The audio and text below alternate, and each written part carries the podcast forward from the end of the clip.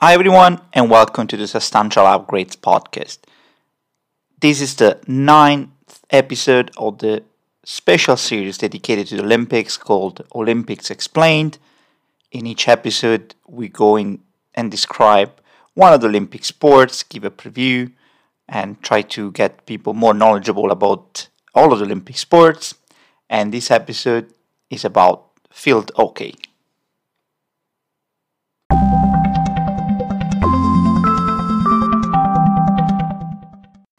Field hockey is one of the two hockeys currently included in the Olympic program, together with ice hockey, which of course is played at the Winter Olympics and not the Summer Olympics.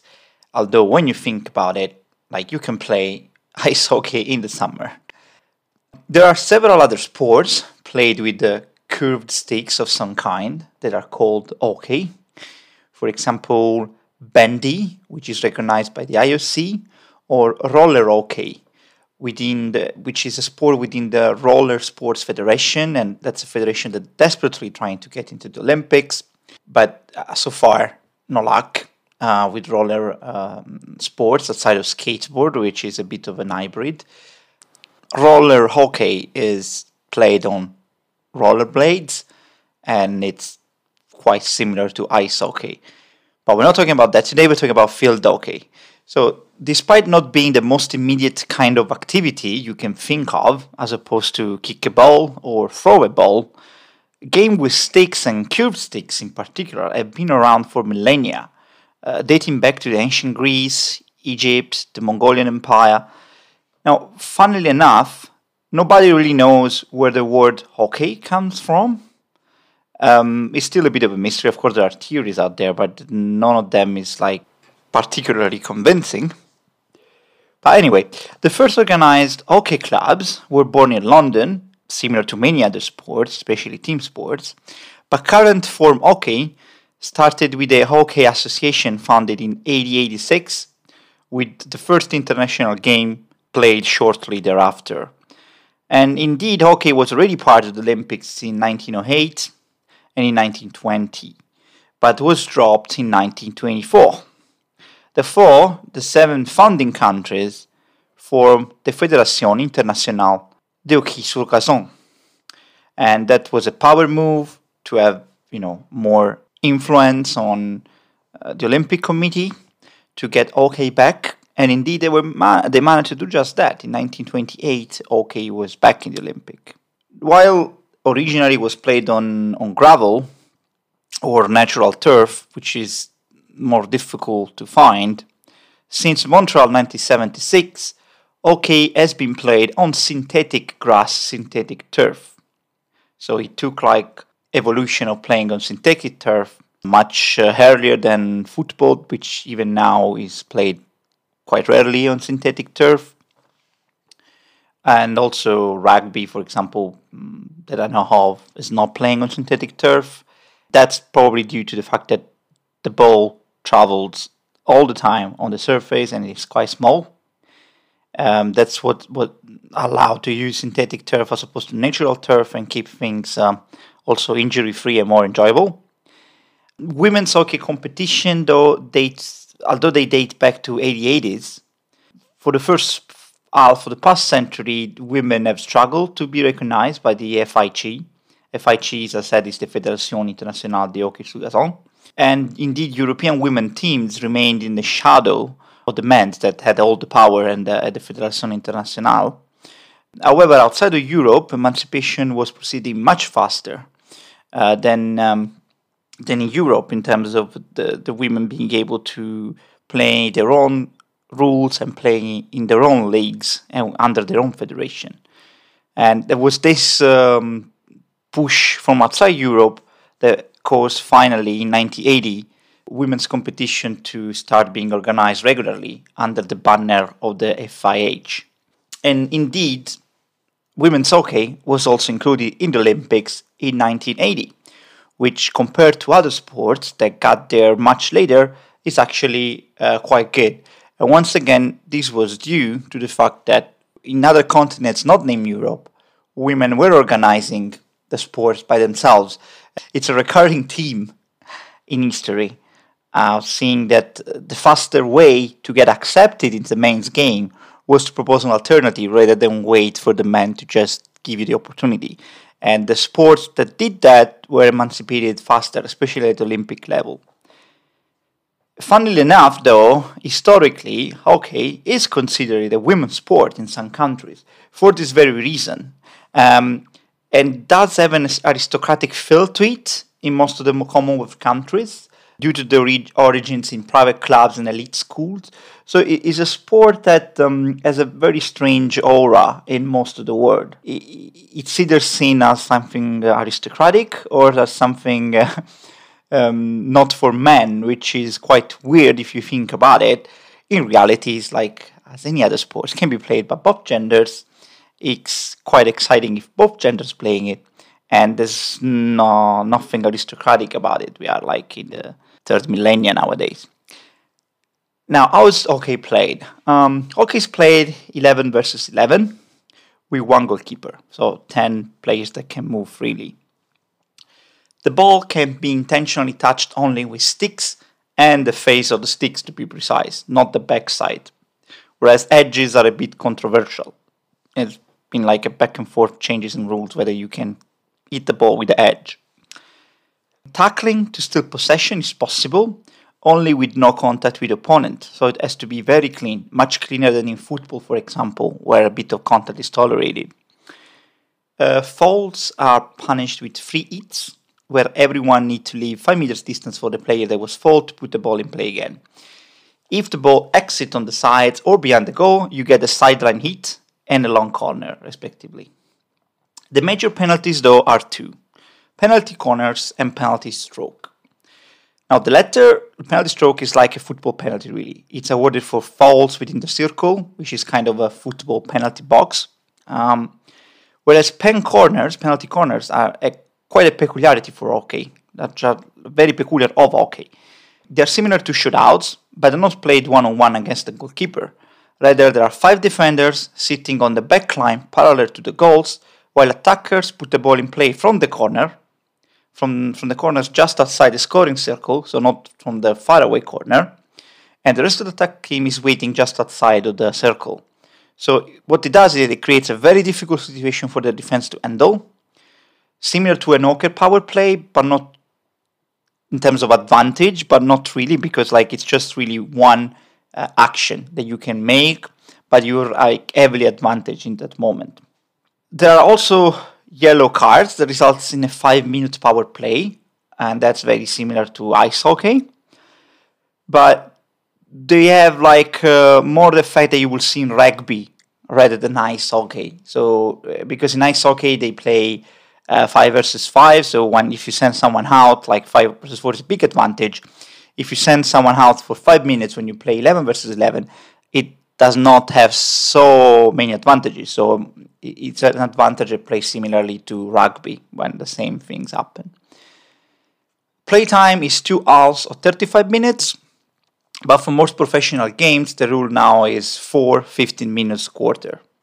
So historically was two hours or 35, but now at Olympic level and like at high level is always played as four quarters of 15 minutes each. Who scores more goals win. That part is easy. Draws are possible, but obviously not in a knockout stage where tiebreaker is a penalty shootout, no extra time. And that's a penalty shootout uh, like you would see in football, one on one, or ice hockey, one on one on the goalkeeper. Um, the competition format, uh, for once, is very simple and clear, as it should be is two groups of six teams, a single round robin. The first four advance to quarterfinals, and then you go to semis and final, including the gold and the bronze medal matches. Quite easy. In Tokyo, uh, all of the events of field hockey are going to be held at the Oi Hockey Stadium, which was built for the Olympics in the new Tokyo Bay area. Uh, hockey starts on the first day of the Olympics and ends on the Friday of the second week so two days before the end of the Olympics. So uh, it ends before most of the other teams because they most of the, other, the most of the other team sports conclude in the final weekend. so Saturday and Sunday, and I think that's good for field hockey because they it gives them this um, window of visibility on Tuesday and Friday where there's there's less competition for viewership. The qualification process uh, has to select 12 teams for both women and men. Winners of the continental championships have a right to play in the games, but on top of that, we have Olympic qualifiers, which for this edition were very simple. Basically, they took the rankings at a given time and the pair team, like uh, I don't know, this, the first team in the ranking that was not qualified yet, who played uh, the I don't know twentieth uh, team in the ranking has not been qualified. The second, the nineteenth, the third, the eighteenth. These obviously created quite a, a lot of um, no unbalanced matchups. Uh, also because the format was head to head with the first and second leg played both at the home of the higher ranked team, so had, they had a huge advantage. So the scope was not to create upsets, was to get the best team into the Olympics, which is something that is a bit um, difficult to uh, to assess whether it's the right thing to do. On one side, you want to avoid like uh, happens in other sports, like football, for example, where we discussed on the series, where you don't really get the best teams there. At the same time, you kind of give like a very, very faint opportunity to inferior teams to actually be there. So it has pros and cons. Overall, though, it creates a good tournament. Though indeed the only partial surprise probably was Canada qualifying after beating Ireland in the men. But uh, otherwise, there weren't many surprises in the qualification process. Now, what are the traditionally strong countries in uh, hockey? While India and Pakistan dominated the sport from the 50s to the 80s, since then, it has mostly been Europe and Australia taking over, but also Argentina has emerged as a global powerhouse in the past 20 years. If you look at the women and the men top 15 teams in the world, like the rankings that they published uh, monthly, they're very similar. They're very similar. The only big misalignment currently is Belgium, which is first among the men, but outside the top 10 in women, and also qualified to also failed to qualify for the Olympics. But otherwise, it's like very similar um, balance of power when you look at the men's field and the women's field. The 2016 Olympic winners were Great Britain, which won over Netherlands in shutouts, and Argentina, which won over Belgium for the men in what was a surprising final at the time, especially because Belgium was involved, but then Belgium showed that they're for real and they've been dominating hockey for the past uh, four or five years, really. Now, let's make some predictions since we know the, the groups already. Now, Belgium has won the last World Championship in 2018. They won the last Euro Hockey Championship in 2019 after the runner up finish in Rio. They are the number one team in the world ranking, so like they have a lot going for them. The problem with Belgium is they won too many tournaments already in a short amount of time in a men's field that is not exactly prone to long stretches of domination historically. And in particular, Belgium has edged Germany by one goal in the knockout stages of the most recent, uh, or the two most recent big tournaments. So, considering that Belgium and Germany are in the same pool at these Olympics, it is a distant possibility they can face each other again in the semis or the final. And I really think that Germany is favored to be the, advancing in that context because beating the same opponent, which is a good one, three big tournaments in a row is something very difficult. And bookmakers kind of agreed with me that Belgium is not the favorite. They are the second favorite, with Germany being the third favorite. So, who is the favorite favorite? Australia. Uh, and Australia is the number two ranked team in the world, uh, winner of the Hockey Pro League finals in 2019. Hockey Pro League it, it's a long competition similar to the Volleyball Nations League or the Water Polo World League, if you um, are familiar with that, where international teams face each other in round robins, playing 14 games total, plus then a final four knockout stage called the Grand Final. And Australia won it in 2019, beating Belgium in the final after winning the regular season. So it was a very good showing for them. The 2020 Pro League has been interrupted due to the nicest virus in the world, But some games were held in the end of 2020 and early 2021, where unfortunately Australia has not played any of those. They played just two games with New Zealand uh, very recently, but I mean, they're not that informative because they were basically friendlies. In the matches played in 2021, Belgium, Germany, and England, or well, Great Britain for the Olympic purposes, but it's England, all showed good form. Uh, however, that does not change the needle much in my estimation. I will stick with uh, an Australia Germany final and then a bronze for Belgium versus England, or maybe India, which is always up there among the favorites but always disappoint big time. And obviously, Netherlands is also in the cards as the number three ranked team in the world and is the fourth favorite according to bookmakers. The women's side is theoretically less open because there has been a dominant team for almost two decades now, and the team is the Netherlands, which only failed Olympic gold in Rio, losing at the shootout with uh, uh, Great Britain. Otherwise, they would have won three consecutive golds and they are three consecutive time Euro champions, including the 2021 edition. They were winner of the last two World Cups, and or uh, World Championship maybe. And if you um, look at the f- last four World Championship, they won three of them, and they finished up second in the other one. And this dating back to 2006. They won the 2019 Pro League, winning 18 out of 18 matches, which is crazy. It's crazy to win 18 out of 18 matches. They also won the abbreviated 2020-21 Pro League, winning 11 out of 12 matches. The only time they lost was to Argentina in Buenos Aires in February 2020 but then they won the other match that they played with Argentina. They tend to play two consecutive matches with the same opponent, so they they split the series, they lose one, and basically it's the only big, uh, big. It's not even big. It's the only loss that they have recently. This stretch of dominance is particularly impressive because on a single game basis they can be beaten. It's not a situation like the U.S. water polo team from a few years back when they are so much better, it's not even fun. Uh, you can tell when you watch them play. You can beat them. They just don't don't do that. Um, they play competitive game. It's just very very hard to beat them. Um, and indeed, bookies give them about 45% chance of winning gold because the field is indeed competitive.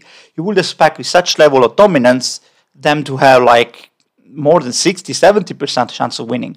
But that's not what the bookies see, and I agree with them. They give them 45% because this is still a very strong field behind them. Uh, to tell you uh, how the deep the field is, Ireland were the runner-ups at the World Cup in 2018, played in London. But they almost failed to qualify for the Olympics. They needed a shoot-out versus Canada to survive, which is an indication of how deep the field is. If a team that is second in 2018 struggles mightily a year later just to get qualified for the Olympics. Argentina, Australia, England, as Great Britain, and Germany are the main candidates to upset the Dutch in Tokyo, but I'm sticking with them for the gold.